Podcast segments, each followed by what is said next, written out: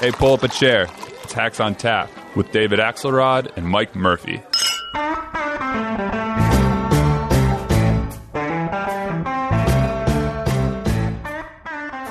lot of good things have come out about the hydroxy. A lot of good things have come out. And you'd be surprised at how many people are taking it, especially the frontline workers, before you catch it. The frontline workers, many, many are taking it. I happen to be taking it. I happen to be taking it. As far as the president is concerned, um, the uh, uh, our, he's our president, and I would rather he not be taking something that has not been approved uh, by the scientist, especially in his age group and in his, shall we say, weight group, what is morbidly obese, they say. So I I, uh, I, I think it was, it's not a good idea. Whoa, fastball down the plate. Axe, I think they ought to get a room. Yeah, well, I want to speak up for morbidly obese people. yeah, hallelujah. Uh, on your behalf, Murphy. Yeah, on your no, behalf. no, no. We're we're a big voting block, literally. Yeah. Well, we got a skinny guy to join us today. Uh, our God. old buddy Rahm Emanuel, the former mayor uh, of Chicago, and uh, we uh, welcome him, and also someone who knows uh, Pelosi well. So, what do you guys think about this? I, I mean, in a sense, it's a it's a another little blip along the way, but on the other hand, to me, it reflects something larger about Trump, which is with the you know- emphasis on the word larger. yeah, not obese, but Going large. for the callback. There you go. Professional comedy from the mayor of Chicago. But it's catching on. Nancy's playing a. I mean, that's a Trumpian thing for her to say. He, he kind of corrupts everything he touches. Plus it get it get you know that that just really pissed him off and i'm sure that wasn't lost on her. But the bigger thing is trump a guy who has basically built an entire career on flouting rules laws norms and institutions and increasingly here as people get restive about the really uh, horrific sacrifices that they're having to make uh, he is uh, basically saying screw the experts I'm not going to keep anybody from taking this drug. I'm going to take this drug. I'm not going to wear a mask. You don't have to wear a mask. Uh, you think you can open up? Open up. Who's going to stop you? I mean, Yeah. this thing has taken a very Trumpian turn, and the question is about what are the politics of that? Well, the key is you dip the quinachloroquine, whatever the hell it is, in a little bit of Clorox or Lysol first. Helps it go down easier. but it is look. Tr- Trump is a grievance politician. He's got to be against something. And remember, the the geopolitics of this are at the beginning. This has been stronger in more urban Democratic counties. So Trump's playing to his folks out in rural America who haven't had quite the pain in most places yet, because this thing can move. Saying, "I'm not going to let a lot of you know eggheads with bow ties on TV tell me what I can't do." It's classic Trump, and of course, it's horrible. Even the egghead, even though the eggheads with bow ties work for him, I think when you put the trilogy that you put together, not wearing a mask, not practicing any social, there's still handshaking, and then talking about, and then taking this medication, it's definitely part of his anti-establishment. This is what all the experts tell you. You just go on and do what you want. On the other hand, for him taking this medication. I hear there's horrible side effects, so I'm all I'm all in. I I know. I want to know the doctor that. Uh, I want to make sure I get the name of the doctor because I don't ever want to visit them. Whoever they are, I'm taking them off my HMO list. Okay, Yeah.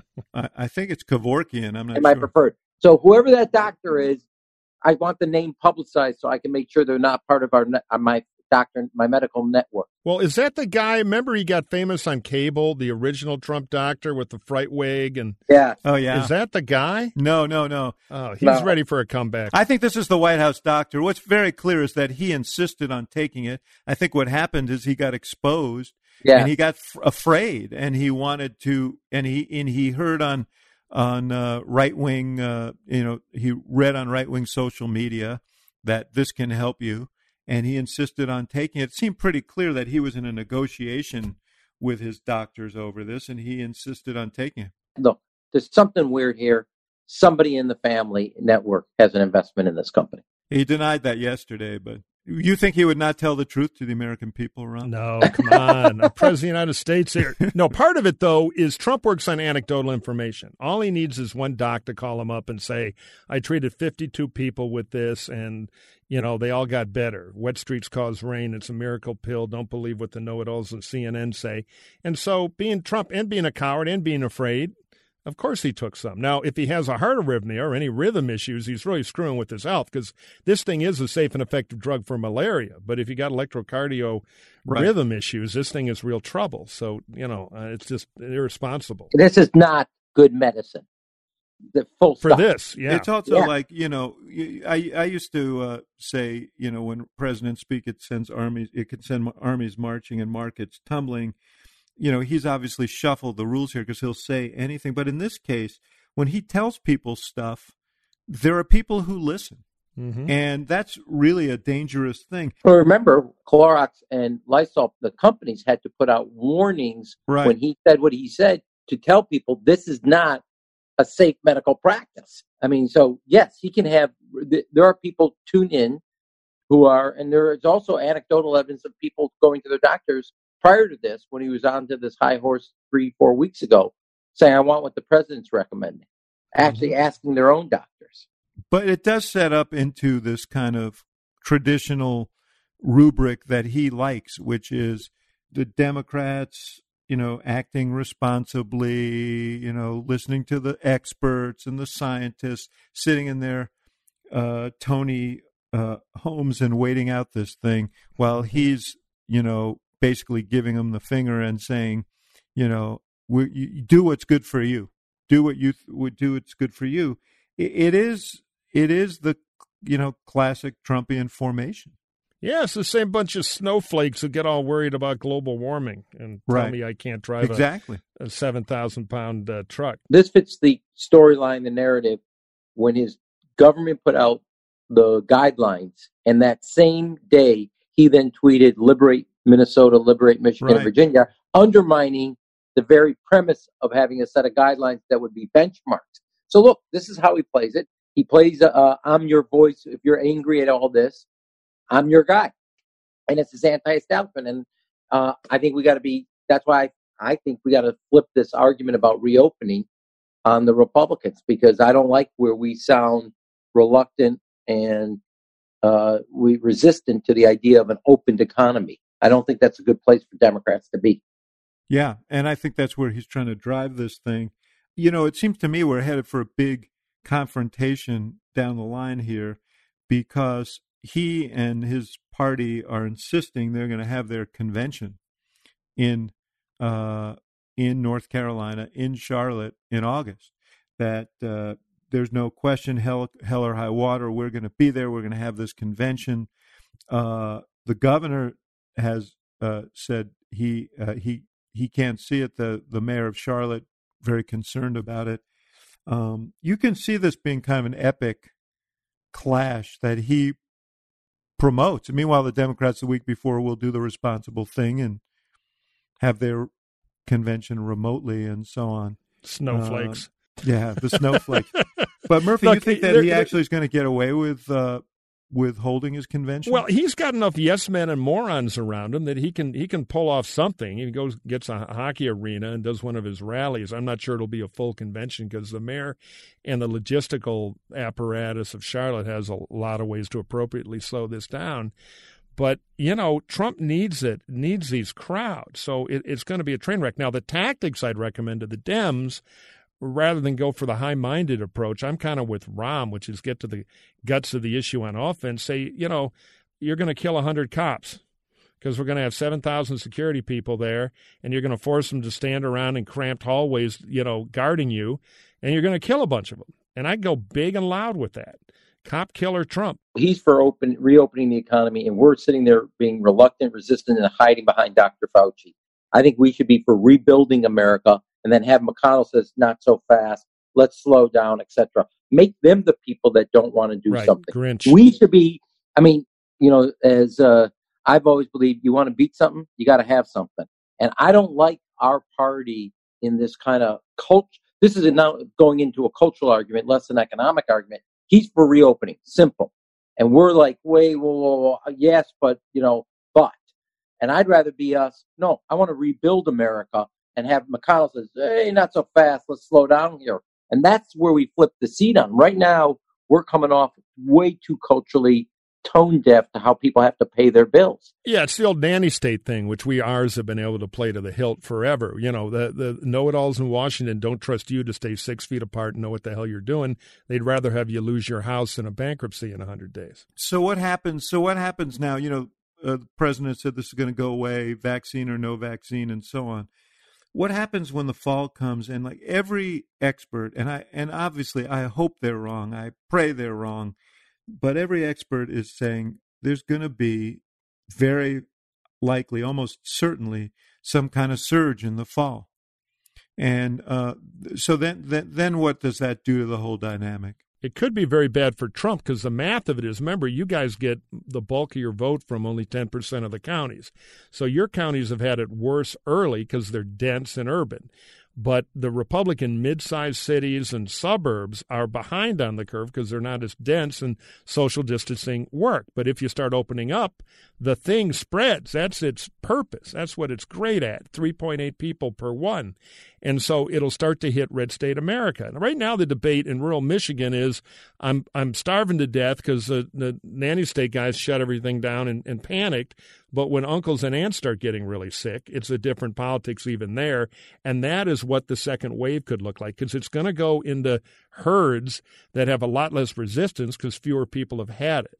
You know that that's the the the the, mm-hmm. the mathematical science of it. So it's a real risk for Trump. Look, everybody knows. Even if you continue this stay at home, which is, in my view, was a blunt. it was the right thing to do, but still a blunt instrument. Come the fall, you're going to get this uh, second wave. No pandemic has not had a second wave. The question is when you have the pandemic plus the flu, are the healthcare systems up and running? On a pure political terms, it is going to hit actually to the core, and the hospitals in ex-urban and rural America right are limited, and there is not the healthcare system that uh, academic and scientific and urban centers have, research centers have, etc. And there are not the hospital and the healthcare systems in rural America, and that's going to have a real hit, especially. And we haven't talked about this. Rural America is older. Biden's doing better among rural voters, yeah. and this is going to give Biden even more juice in the fall with rural voters, rural older voters this is such an interesting thing, you know, uh, what what Ron Brownstein calls the Biden inversion. Biden is, is is struggling to get to where he needs to among younger voters, but he's beating Trump among older voters, which was a Trump stronghold. And uh, I have to believe the virus is a piece of this because older people feel mm-hmm. vulnerable. And he seems like he doesn't have his shit together. He seems cavalier about the whole thing and political about the whole thing. And I think it's probably hurting him with those voters. Well, it's a huge gift to Biden because he's playing in Trump's end zone. And it's a lot harder in politics to take away stuff the other guy normally gets than it is to get the laggards who are usually for you to fall into line. So if Biden can exploit that and hold it, it it's, it's a gift. Take the three states in the upper Midwest here Pennsylvania, Michigan, and Wisconsin, and let's just then take Arizona and take Florida with all four, all five of them have a higher than national numbers as it relates to older people. Biden's the first Democrat since Al Gore to be running competitive with voters 65 or older.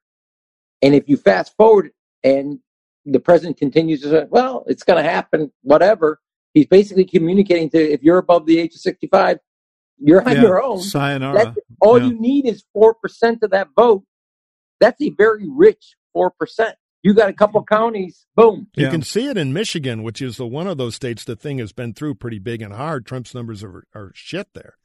And, yeah. you know, Wisconsin can look just like that. Pennsylvania's already bad, and Florida. And it's not just out of Detroit, though. The reason Michigan, it's not, it's coming out of Battle Creek and some of these other right. areas right. that Democrats do not, Democrats basically entire approach in those parts of the state are limiting your losses. Now we're starting to kind of put some points on the board and be heard. So I got to talk to you guys about the sideshow, uh, if it is a sideshow uh, that has uh, developed over time, and there's some question as to whether it's it's. Can I say uh, one in, thing, David? Yes. I don't think the president's morbidly obese. I just think he's obese. I, I think morbidly was the oversize on that. All right. Well, thank you for elevating the conversation. well, if you uh, eliminate the the fright wig hair, there's ten or twelve pounds that could probably tip him right back over the scale to regular obese. so it's a borderline case. Uh, it's, it's, a waistline case, is what it is, not a borderline case. We're, we're going to have wave two of this, which, and look, I, I don't like heads of institutions doing barnyard school insults. So I think pox on all their houses, though Trump started. Oh, it, come on. Oh, come on. Come on. We're going to start oh, hearing, so I guarantee sensitive. you. I think they should shut it down and, and declare a, a, a, victory on that one. What about Obama and Trump? Uh, Obama and Trump. Let's listen to. Oh, Obama Gate, huh? We're going to Obama Gate. We're going to get yeah. to that. Let's listen to what uh, President Obama had to say in these commencement speeches over the weekend. A couple of shots from there. More than anything, this pandemic has fully, finally torn back the curtain on the idea that so many of the folks in charge know what they're doing. A lot of them aren't even pretending to be in charge. If the world's going to get better, it's going to be up to you. Do what you think is right. Doing what feels good, what's convenient, what's easy, that's how little kids think. Unfortunately, a lot of so called grown ups, including some with fancy titles and important jobs, still think that way, which is why things are so screwed up.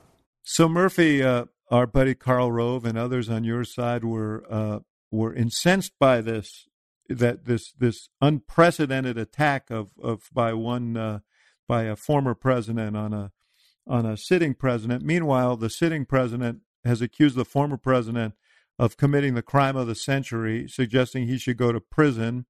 Uh, blamed him for the um, blamed him for the epidemic because he hadn't, uh, or the pandemic because he hadn't developed a test for coronavirus, this COVID nineteen, even though he left three years before the virus surfaced. I mean, come on, man.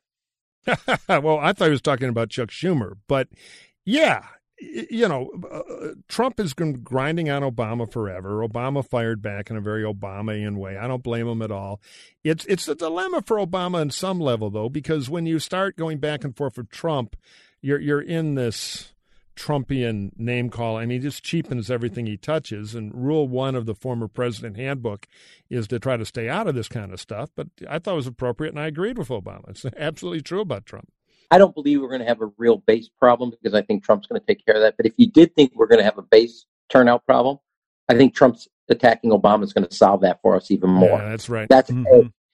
so that's one. I think it's really stupid of Trump because I'm not sure we have this problem. But let's, for a hypothetical, say we do. You just solved it or help Mhm. solve it. Mm-hmm. Two, is it smart? The second question, which is what Murph just said, is it smart for Obama to be doing what he's doing? I mean, I don't think it's smart for what Trump's doing. I don't think Obama wants to become. Uh, I think it's. I would take the shot and go back under, uh, pull the hatch down and leave it alone. You've done your shot, etc. Yeah. I don't think you want to do it day in and day out repertoire. I, I'm sure that I'm sure that he won't. I'm sure that he won't. Right. You I- know, I I, mean, the fact of the matter is that he has been very surgical in his comments since Trump became president. Trump mentions Obama virtually every day, and Obama has not taken the bait. Four to six times in the last ninety-six hours. Yeah. So you know he uh, and now now there is this this this meme that uh, Trump is trying to develop that uh, Obama is uh, behind the crime of the century, a crime to be uh, named later because he couldn't quite specify what it was at a press conference. But you know, yesterday an interesting thing happened uh, in that Bob Barr, the Attorney General, seemed to throw cold water on it, and he is not the guy who generally throws cold water on Trump's politicization Oh, of, Can of, I? of can- justice. This, Yeah. this is crap. This is crap. You know, Barr's taking a page out of Trump's playbook. Barr's in trouble for what he did on Flynn, and he's showing a shiny little bobble over here, so you forget what the hell he did on Flynn. This is crap by Barr. Every time, it's like on Ukraine. When he got into trouble, he threw Giuliani out of the Right. boat because the president. This is a total game player. so Barr makes sure that he has a good table at the country club. Forget about it.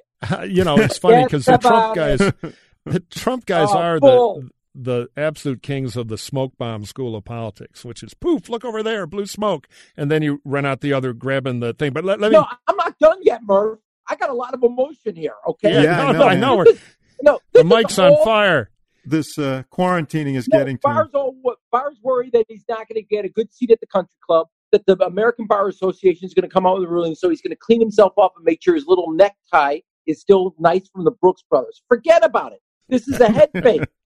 and don't you? You guys should be better than this. And He's a Zegna guy. But all right, let, I want to back up for a minute because there's one thing on this Obama Trump slappy fight I think is important. I, again, it pains me, but I'm with Rahm that you know Obama took his shot. and he'll back off because here's the one problem: if this cranks up and it's Obama versus Trump, the the neurotic Dem echo chamber will love it because now Superman has shown up to fight the evil Trumpzilla, but it diminishes Joe Biden. Exactly. Because you got 2 mm-hmm. giants going at it, and all of a sudden, oh my God, who's who's Pee Wee Herman? Yeah. So it's just it's tricky, tricky, tricky stuff, and I think Obama ought to take the win on that exchange and go away for a while, do one great speech, and that's no. It. Look, I, am telling you guys, I, I my my sense is that he knows what you you have just said. I don't think that his, I don't, I I don't. He's not shown an inclination to be a, a daily commentator in this thing. He will surface. He will he will surface at strategic moments, and he will do stuff on social media to uh,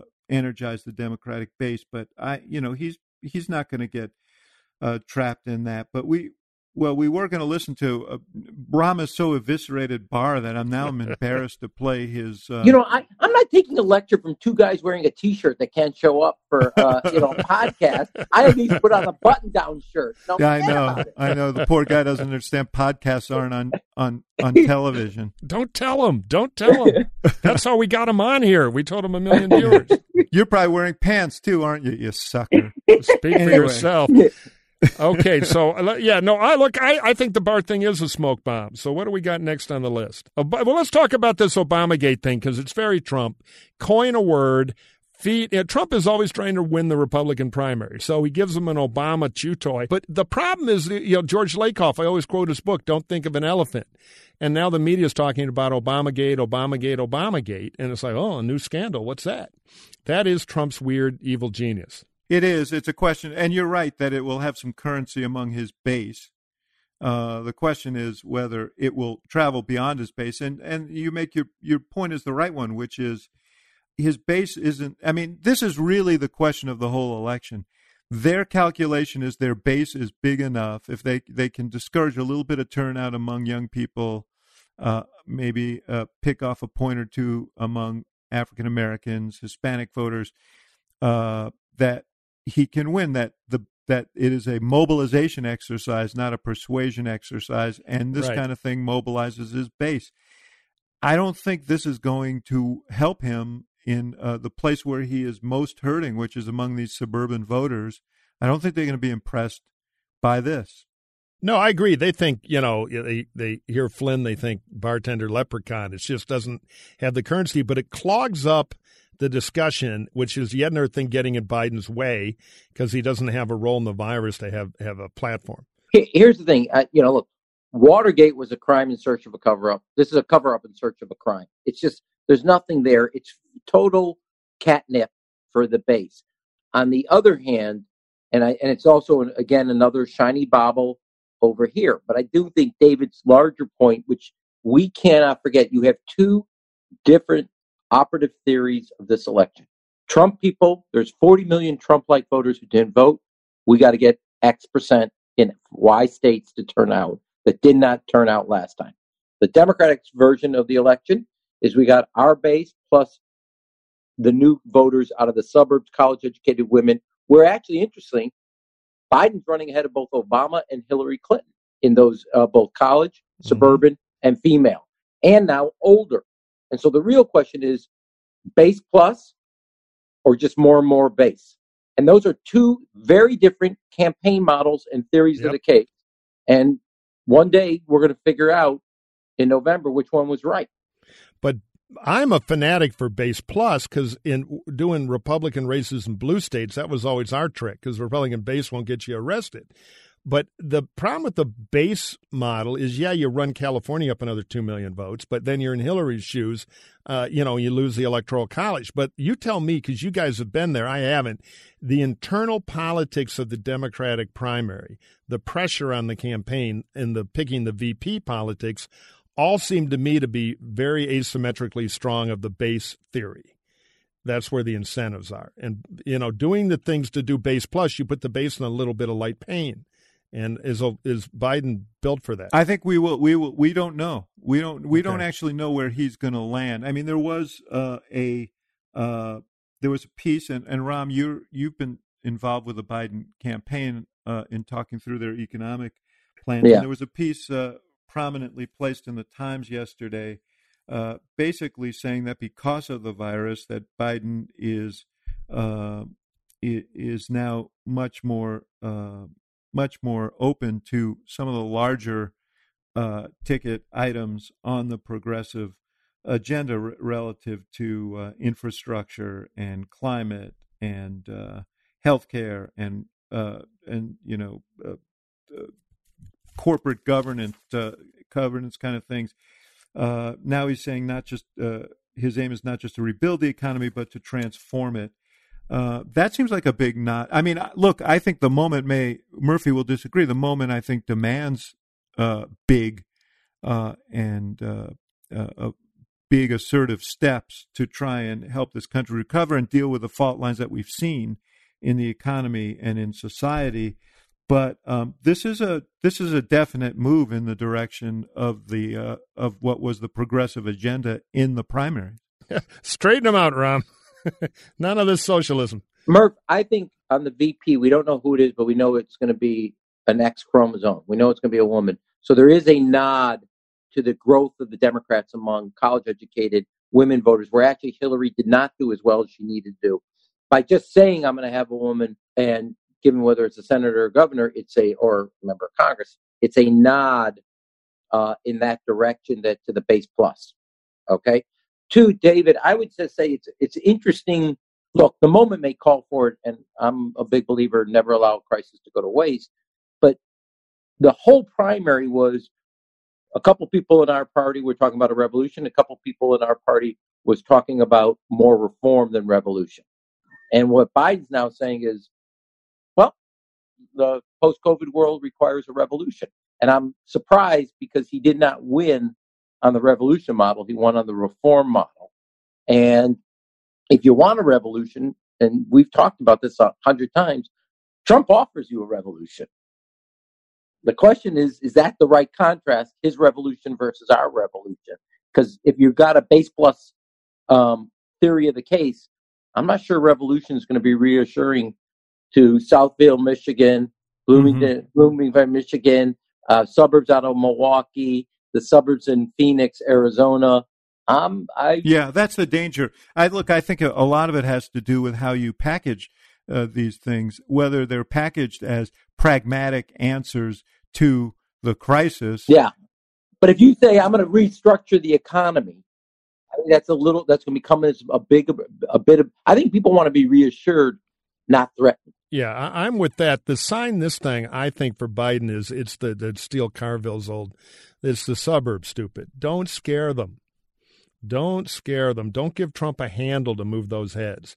And I agree with Rahm on the, the, the female pick is a is a base plus thing, but there are a Could lot you of stop agreeing me with me? I know. Could I'm you trying to find. I've, I believe me. Believe me. You're you say something me. ridiculous. You are I know. me way I know. It's bumming me me. out more than No, you. no, you guys are like Believe it's a murder suicide pact. I, I believe me, believe me. There's something wrong here. I'm gonna, I'm gonna have to go talk to my shaman about where I took the wrong turn. But, but my point is, it's a big difference in suburb politics between Kamala Harris and uh, Klobuchar or uh, Gretchen Whitmer. Here, And- remember this: every one of those voters, if Joe Biden does the right thing on the VP, she can go do whatever she wants. If Joe Biden does the right thing on the VP but the wrong policies, there's going to be a lot more. There's going to be a lot more discussion at the kitchen table what the household's going to do with this election. Yeah, it's all about Biden. I, I that is correct, but the VP is a lens to what a Biden is. Is my point. I, I- Yeah. Where where I get off from you guys is I don't think that people are going to come November view this as some transient event on the way back to whatever we were doing before. I think this thing has exposed uh, some really really big problems and uh, getting the country back on its feet and also making sure that the country stays on its feet is going to be a principal concern. So having a good, a few good, solid uh, and meaningful ideas that people can grab onto that say we're not just going back. We're not these are not palliatives. We're actually trying to deal with some stuff. I think that would be important. That that's why i'm for the rebuild message as an affirmative thing. I agree with you you can't just say hey we're going to we're just restoring what we once had and this was an aberration but i you got to package it in a way that is reassuring not threatening. That's all. But what, yeah. what's the big miracle idea? Obviously, a big infrastructure bond deal of some yeah. type to to do that, avoiding the old shovel ready uh, pit. I'll give you an example. You're paying people are home. They're going to be unemployed for a while. You're not going back to J.C. Penney. You're not going back. Let's let's use the time while you're at home. We'll pay for you to become a computer coder. You can do it in six months. We'll pay you to become a certificate and set a goal. We want three million new computer coders 3 million new people with cybersecurity credentials. There will be no shortage of need for those tasks because J.C. Penney workers, Neiman Marcus workers, the restaurants, those jobs are not coming back and for a very, very long time. And making sure that while people are on unemployment, they're getting skilled up so they have a chance at a better and stronger future and one that will last uh, their lifetime. That's what I would be doing. And we've never lost a battle never lost a challenge by investing in either America or Americans. Never. And I'm saying that's my view is we're going to come out of this stronger. And if I was China, yeah, I mean, the, the, this is really an interesting. This is going to be an interesting discussion because that is, I mean, Rahm comes out of a very definite place in the Democratic Party, and I mean, and you know that is that would be a what that you by investing in people's education is a bad thing. Shut up a second. I don't. I didn't say. Uh, uh, that's it. This is the last time I'm coming back. I know, I'm not saying this pejoratively, but this that is a that is a uh, new Democrat kind of approach to that issue. There are there are no, there are questions about the porousness of the social safety net, the social compact that people are feeling right now. Uh, that go to you know the availability of health care and and and child care so they can go back to work and you know there are things that i think that are also going to want that people are going to want to see addressed well that's the that's the big uh, question do, do the dems take their social justice agenda and roll it up as the recovery thing because they think they're good ideas their time has now definitely come or do you go a little more market based i mean i like the idea Rahm was pitching because i'm of course more more in that zone. Uh, do the Dem because the Republicans will always say, "You guys always take all your stuff, and when there's a crisis, you put a new bow on it and you try to get us to fund it." Now we're three trillion in already. Um, but here, here, here's the one thing I know that you guys don't know. Okay, which is a quarter of all costs for infrastructure are for time and labor around people using it. Kids aren't in school. Build a new science lab so when they come back to school, the science lab is a modern science lab. People are at home, we paying them a bonus on top of unemployment. Do the bonus plus, which is for skills. I'm all for more housing. I'm for more social safety net. I'm for more uh, federally qualified community healthcare clinics that work on preventive. But my view is when you're done and J.C. Penney isn't opening up and Neiman Marcus is going to shut down half their stores, what have we done for that person for the last nine months to help them get ready for that? Oh, Christ X, he's running for governor. I'm not. no, I'm just teasing you, Rahm. No, but I think this is really this is going to be, and I we don't we're not going to resolve it here. And I want to get on to one other thing, but this is going to be really important because we do have. It's not just that people are being knocked out of their jobs by the virus. Even before the virus, we had yes. people working in jobs that weren't paying a living wage. We had people who were having to work two and three jobs uh, because of the what what has happened in our economy. And the question is, what do we do about those structural things that have made these people tens and tens and tens and tens of millions of Americans of uh, uh, you know all over this country that have made them more vulnerable. And I think that there is going to you know it is going to be a complicated thing for Biden to land this in such a way that is responsive to those questions, but doesn't trip the wires that you guys are warning about. Yeah, uh, with, these that. suburban voters. One, I want to say one last thing. If you look back when everybody talks about the New Deal, the fact is, the New Deal. There are two stages of it, and you look to the latter part, which is about Social Security, the GI Bill. That's your north star, not the first part. And my view is, go back and let's basically raise the floor on the New Deal, which is guarantee in and around retirement security, guarantee in and around health care security, and guarantee in and around the education of your children all the way through post high school. And that would be the most important thing we could do that is both fundamental and structural. So those elements that come to a middle class life have more foundational support than they did pre the crisis. Now, you guys, your friend Mitch McConnell just texted me with a question. He's a loyal listener. And he said, How in blazes, I'm trying to put on Kentucky vernacular, are we going to pay for this? We're three yeah. trillion in, we're soaked with debt, and you guys want to open. How? Who, yeah, no, I say it. I know what the apparently his his uh, his uh, his key got stuck. He didn't text you when they were passing the tax cut, and everybody was complaining about, de- uh, you know, people were warning that they would expand deficits, and everybody blew right through that. The fact of the matter is, we are in a, uh, it is self imposed, but we are in a second Great Depression. And you're going back to the debates of the 1930s. Well, no, no, no. It, fiscal policy is a big debate, so you avoid hyperinflation. We have a debt to GDP ratio now approaching World War II. I'm just saying you can't ignore that part of the equation and you got to talk about taxes. You know who you know who disagrees with you? The, the the chairman of the Fed disagrees with you, and most economists disagree with you because right now the threat isn't hyperinflation. Right now, the we're we're in a depression, and there haven't been signs of hyperinflation. We heard that you know in the last decade as well. I'm not suggesting that there is no limit to uh, what what well, that's what I'm saying. What we can do, but the fact is that we have enormous problems right now that that unless we solve them, unless we are aggressive about solving them, uh, you know, we're going to have an enduring crisis here, and we're and well, we're, ne- and course, we're never, but... never going to get to worrying about inflation. The one thing that you've got to take out of history, Murphy, is, and I'm trying to make sure you and I disagree because I really am getting nervous now. is and the fact is, uh, the uh, in the th- late 30s, when Roosevelt switched off the New Deal and became uh, and the uh, and became a fiscal conservative in the 37 period, we went dipped back and had uh, unemployment start going up. It didn't actually get solved. We go into the war at 10.9 percent unemployment. The entire decade, uh, unemployment never went below 10 percent. But Roosevelt had a double dip and it occurred when he started to put on his green eye shades, just like you're talking about. Okay, all right. Yeah, we do disagree. We do. we do disagree on this. Here, here's just yeah. one point, and then we'll go on because. My, what I'm this saying is, is, this is freaking hacks on tap. Okay, this is not a seminar on economics. No, so hey, professor, up, I, I, want to get back to the hacky I know, stuff. I know, but I just got five pages of marks from you. I, I got to get a page here to undo it to our poor listeners.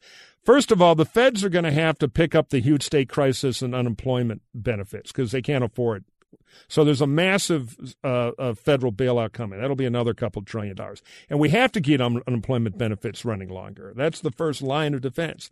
Then you got to rebuild the healthcare system for poor people because this thing has shown that that's a huge hole. So my point is there's trillions of spending coming, and part of it is not just talking about the spending, but the sacrifices that are going to have to be made mm-hmm. to pay for it because we right. can't print unlimited money. I'll give you two big ideas that would free up money at the states and have a shared resp- sense of responsibilities. Crackdown on public employee unions? Okay, sorry, yeah, okay. Resist. No, the, uh, it's, it's a free shot. The fact is, the federal government should take over all Medicaid and all unemployment insurance. And the states, once freed up from having to pay their half share, should have should be directed to use that money for either education or infrastructure.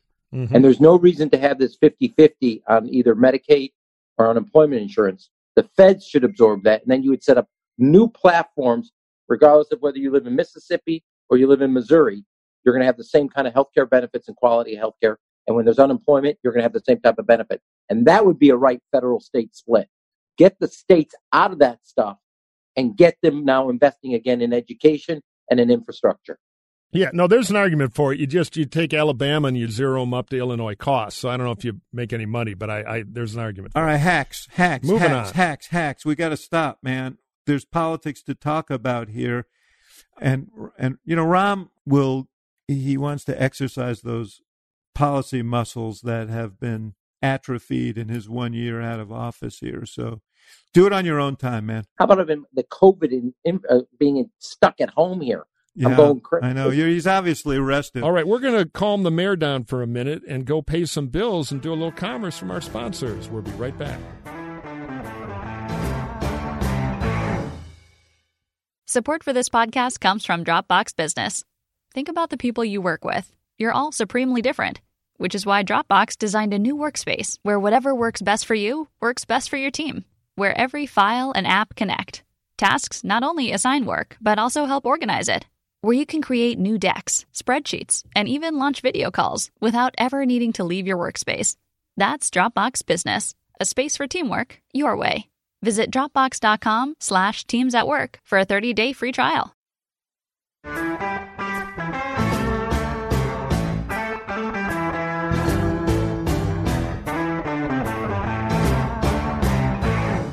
I want to ask you about China, and this is the Big other country, big- communist. This is the other big uh, What else you play that uh, that that we see from Trump. Uh, he's got his ads up. We've talked about those that are mostly about China, partly about Biden's mental acuity. Now he's doing the WHO thing, cutting them off weirdly in the middle of a pandemic in order to make a point uh, about China. And this is clearly, and you know, I'm sitting down here in Arizona. I saw Martha McSally is now running China ads to to to to kind of get in the draft of uh, of Trump's uh, argument. This is this is how. Where do you guys see the efficacy of that strategy? Is is, is that a base only strategy, or does it have any potential beyond the base? I think he can score on it, but it's a loser for Biden to go down a who can bash China more rabbit hole with Trump. Biden's got to get it back to the meat and potato economic issues. Trump's incompetent. He's going to cost you all kinds of disasters. He can't take us out of here because Trump is always going to be able to out China bash China. And if you're in a UAW hall in Sterling Heights, Michigan, the guy saying screw the Chinese is going to do better than the guy with the thoughtful bilateral plan. And that's always going to be Trump. Yeah, my my argument is that that the the argument should be that uh, nobody's been weaker on China in some ways than than Trump. Uh, you know, he was the one who was defending China at the beginning of this and saying they were doing a great job uh, on the virus. He's also created voids all over the world that the Chinese have filled. He is going to end up being the gift that keeps on giving to China for generations to come because of all the strategic opportunities that he's given them. And uh, I, you know, I, I think there's a way to be muscular on China without falling into the trap that you suggest, Mike, is is real. You know. Yeah, no, I look, I like that line. I would attack with that, and then I'd pivot pivot to meat and potatoes because the t- topic Yeah, of the election yeah, yeah, shouldn't yeah. be China. One hundred percent. If this election's about China, uh, who who's got the bigger stick? Uh, Biden's not going to win that. This is about neutralizing and moving. Right. Pivot. No, I agree with both you guys on that. I just think he needs a more muscular push off line uh, than than than we've uh, than we've seen so far. You're going to find out. You're going to find out these wet markets are the cause of it, and, and Joe Biden should be calling for the permanent close of them before Donald Trump or China do anything about them. Well, Trump won't because he's still onto the uh, lab as being the, uh, Yes, the cause of it. exactly. He's, he's the last one there. We're going to step away from the conversation for one minute here to do some business with our sponsors.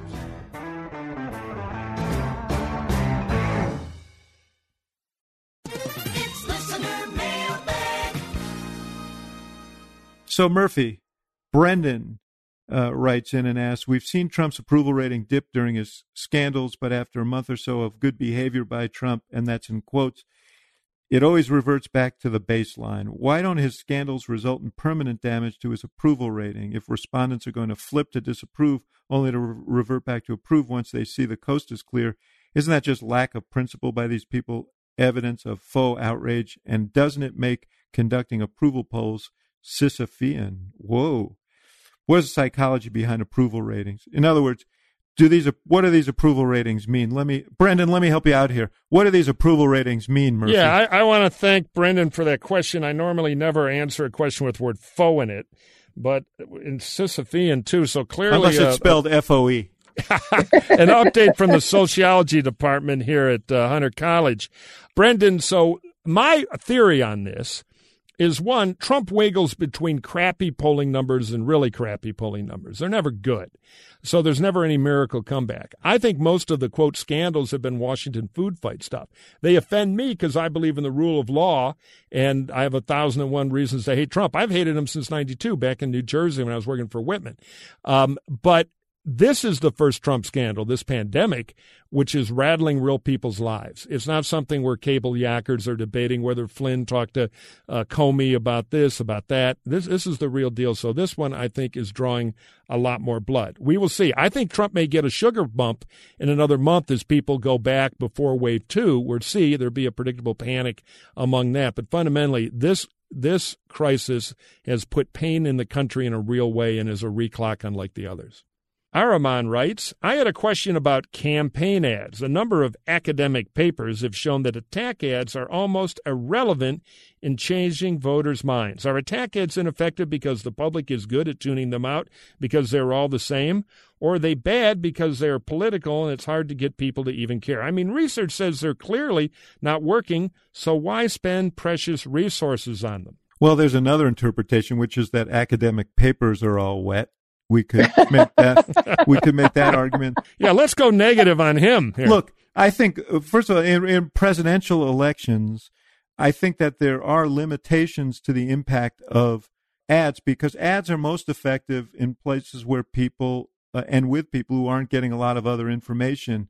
When you get into a presidential race, and particularly the lo- the deeper you get into them, the more information you're getting. But I do think that they have, particularly with low information voters, um, these attack ads can be effective, and it would be a mistake uh, to uh, assume otherwise. I think they're particularly effective around this stage in an election when you don't have wall to wall coverage. Mm-hmm.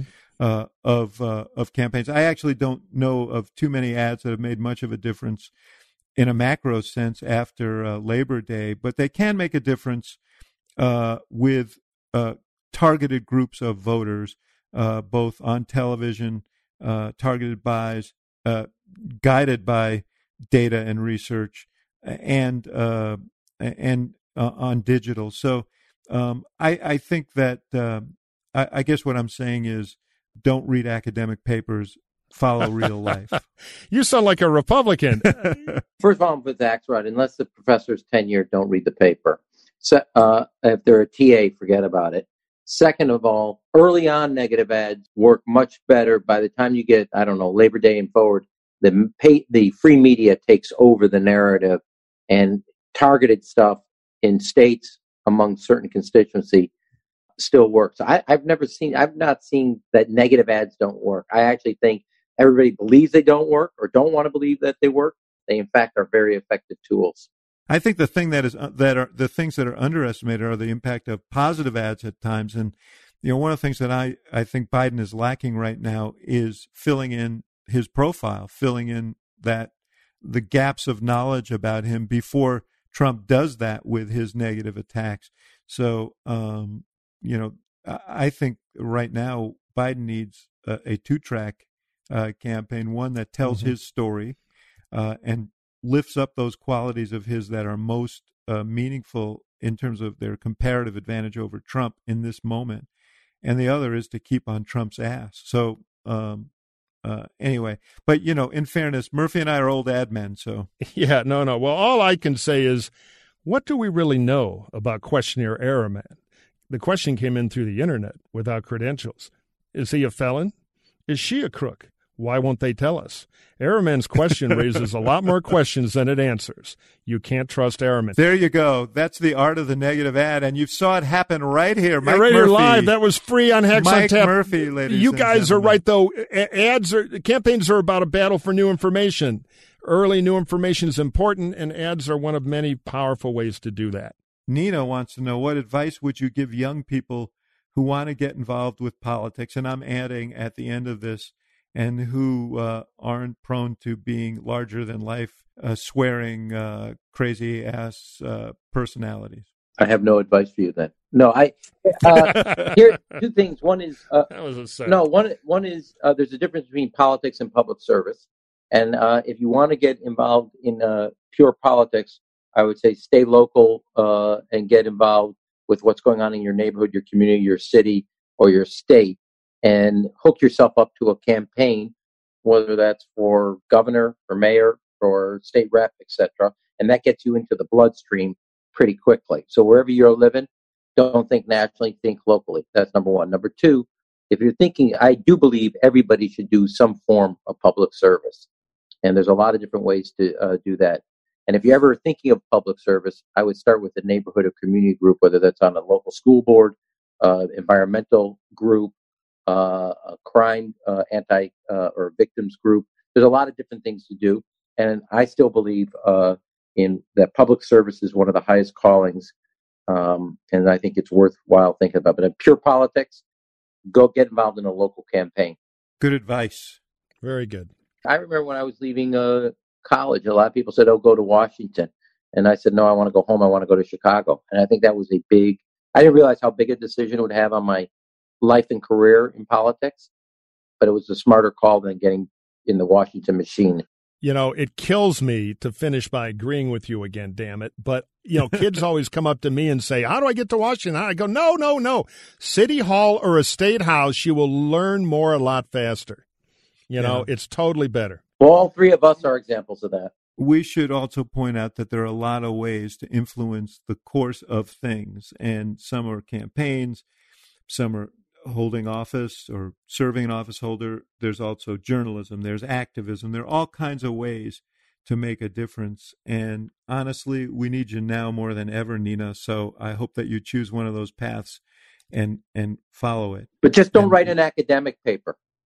yeah. yeah, yeah, exactly. Practical politics. Learn something. And now we're going to take a quick break for a message from our sponsor.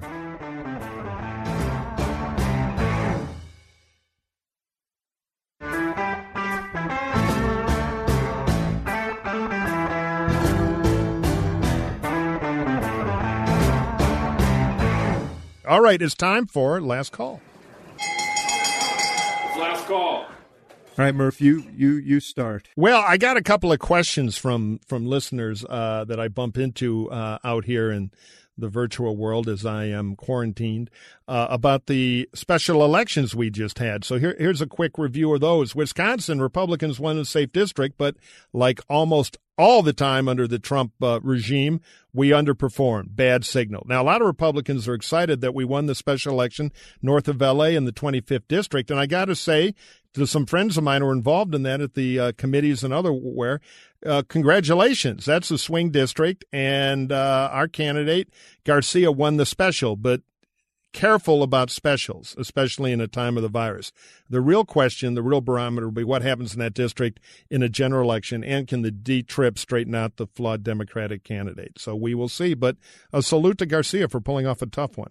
I want to take a moment to say a word about the demonstrating in front of the state capitol in my home state, Rahm's home state of Illinois, who are holding up posters with depicting Governor Pritzker as Hitler with swastikas on their poster.